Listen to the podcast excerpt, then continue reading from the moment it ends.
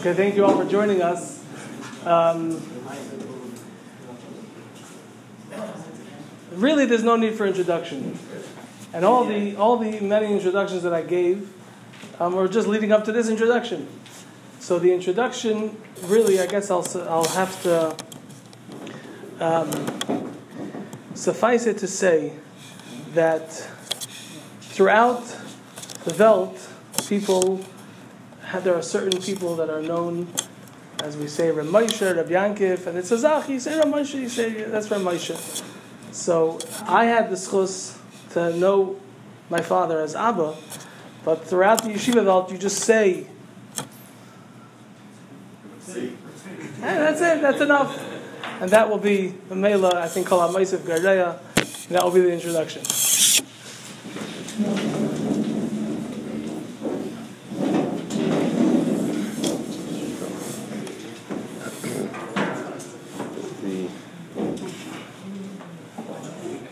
As as a um, somewhat of a, of a hakdama to what I'd like to say. The fact that such a maimed exists is remarkable. That that people who are beyond the kaisle besamedish of a yeshiva have an understanding and appreciation that having a kviyas on a regular basis to speak amongst themselves divrei chizuk, divrei musar, is something that itself is remarkable, and it's something that um, I don't know if I'm the right person to be the your PR man, but it's, it's a dover that's that's worthy to be mefarsim. That in communities that people should understand that people uh, as as a group coming together to hear on a regular basis being mechazik each other it's a, it's a tremendous, tremendous inyan, something which you should not uh, underestimate its value and understand its chashivas. Holding at this time of year, as we prepare ourselves for Rosh Hashanah, so the thoughts in a person's mind are how does one think about uh, being prepared for Rosh Hashanah for Yom Hadin, thinking about tshuva, thinking about standing in front of the Borei Olam and being judged.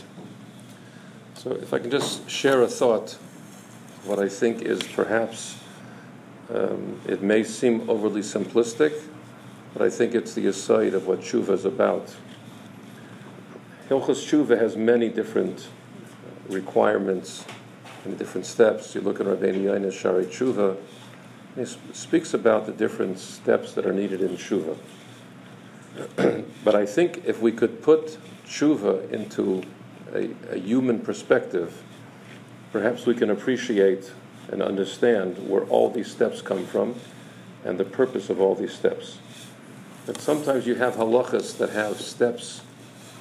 There's a process, you follow the steps, you follow the instructions, and then you've, you've carried out whatever you're trying to accomplish. So tshuva seems that way also. You follow the steps, and you've accomplished the, the process. But I feel that it's a process, but it's a process that we could relate to as human beings.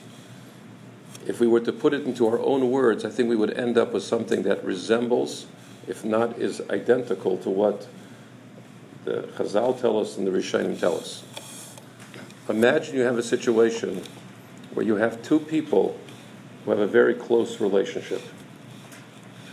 And then there's a, there's a breach in the relationship.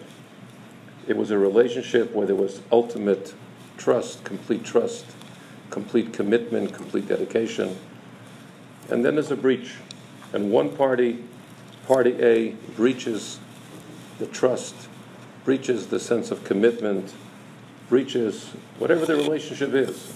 But he, there's a break, there's a breach in that relationship.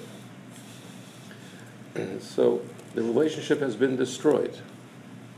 The party that is, we'll call it the victim, the other party B, there's no trust, there's no, the feelings are lost, there's no relationship. Because the relationship was built on commitment. A would like to restore that relationship. How do, you, how do you restore the relationship? How do you restore a relationship that seemingly has been destroyed?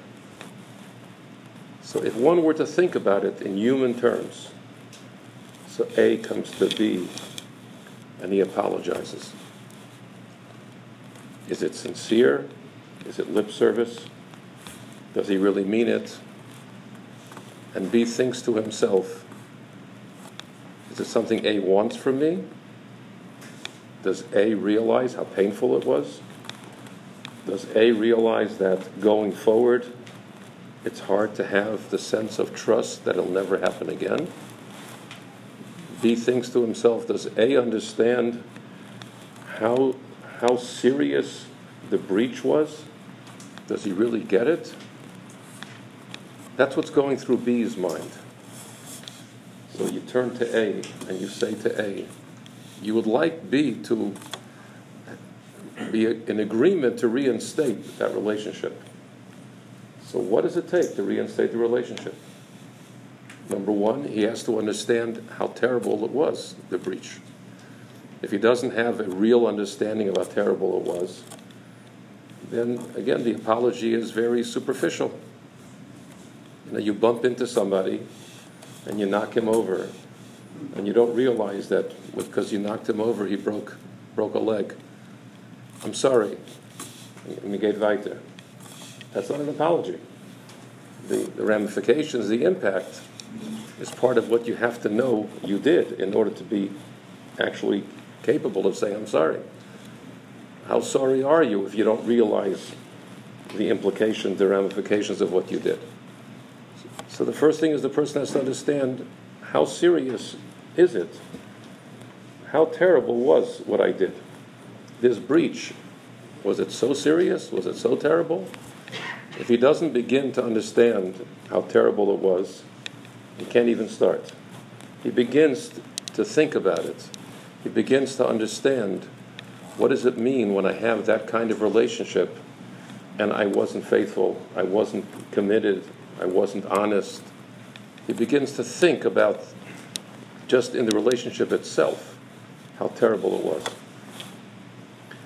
And then you ask this person, A, could you imagine doing it again? Do you think it's possible you could do it again? Do you think that if the situation arose, that you would be overcome with other interests, that it would be a challenge and maybe would happen again?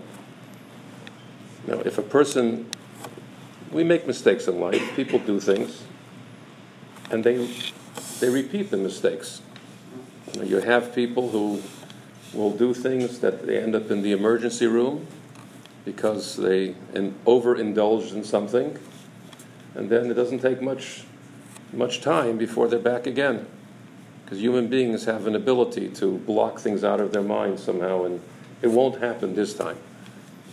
So sometimes when a person even has a horrible experience, he has the ability of forgetting somehow how horrible it was. So we're going back to A and asking A are you, are you really remorseful? If you could turn the clock back, if you could turn back the clock, what would happen? Is it push it? You'd never do it? At the time you struggled, would you struggle again? Or is it so horrible in your mind, so unthinkable, that when you think about it, you shudder? When you think about it, you feel sick to your stomach. You can't look at yourself in the mirror because you feel I was a horrible, terrible person. Now, it's not a pleasant experience, but if A wants to persuade B, I'm, I'm doing tshuva. I want to reinstate the relationship. This is really what A is trying to do. A is not trying to just persuade B. A sincerely has that level of remorse because he destroyed their friendship he did something so horrible that he can't live with himself. He can't sleep at night. Every time he thinks about it, he becomes sick to his stomach. At a certain point, B says, you know, he really means it. it's, it's real. And you can start rebuilding that trust and that sense of dedication and commitment. Now, this little story is what we all have to think about when we think about the Ribono Shel Olam. He's the one who created us, He's the one who gives us life, He gives us everything. And we're not perfect, and we're human beings, and we have our struggles. So, what does He want from us? What He wants from us is to understand ourselves, to realize that the things that we do that are not right, that we should improve on, that we shouldn't minimize them and just look at them as something that I can brush away with a, a very uh, flimsy apology, just flimsy, I'm sorry, won't do it again, and move on. What he wants from us is something real, something sincere. But again, it's not a question of, you know, the person mistakenly ate some poison, so he has to be careful next time not to eat the poison. It's the relationship. The Ribono Shel Olam gave us mitzvahs, and he gave us things to do and not to do. It's not just simply the Ribono Shel Olam's diet, that the Ribono Shel Olam told us what foods are off limits. It's the way to live, to be his nation. And ultimately, when we follow his directives, it's primarily because we're listening to him to be his nation. And the biggest, if we could use the term, pain that the Ribono Shel Olam has is that he wants us to be his nation, his Am Segula. He wants to have that kirva which comes about through being his nation. And that's, again, I'm using the term, human terms, kiviyochol, that's the biggest pain, that's the biggest chaval. Of course, the Ribono Shel Olam gave mitzvahs, they're not arbitrary, it's for our, it's our good, it's good for us. What's the biggest pain that the Rebbe Shalom has? It's because the relationship is strained. Because if we don't listen to him, it's not a dictatorship, it's a relationship. If we don't listen to him, He's our king. He wants to give us whatever is good for us. And in a sense, we're not letting him because our behavior is not perfect. So when we think about tshuva entering the Yemei Hadin, and, every, and nobody is perfect, and nobody is a machine, and everyone has struggles, and Ribono Shel Olam knows that. But what does he want us to think about? He wants us to think about him. He wants us to think in a sincere sense. There's a Ribono Shel Olam he cares for us. In a sense, He cares for us more than we care for ourselves because He knows what's good. And all He wants is that we should recognize Him, think about Him in our daily lives. So, as much as entering the Yemei Hadin is something that's daunting, could be overwhelming because there's so much that the Rebbe does for us and we're so imperfect. But this is really what He wants. He just wants us to think about Him in a very sincere fashion. Not to minimize what we've done, not to make believe that what we've done is not that is negligible. It's not negligible. He doesn't want us to feel overwhelmed and that we're lost. He doesn't want us to feel that it's a lost cause. He wants us to turn to Him. But the, primarily, He wants us to think about the Ribono Shel live our lives thinking about Him, as we go through our day, I think about him. I think about him, of course, when I daven. I think about him when I'm at work. I think about him when I interact with people. I think about what does he want. If a person just brings the Ribono Shel Olam into his mind, that's the first step in, in, this, in moving towards repairing that strained relationship. I, I, I feel perhaps it's overly simplistic in the way I'm presenting it, but I feel that's the yesod of all the complicated Hilchas Tshuva. When you read through the Rambam and the Rabbeinu Yonah, and they, tell you the different steps, it's their way of presenting, I think, this idea of trying to restore a strained relationship. We should all be zeicha to aksiva And again, I just want to chazer over again. I feel it's remarkable that an oilam should have a kvias to come together, to be mechazik each other, to hear musa from each other. It's a wonderful thing, and it should spread in Klal Yisrael.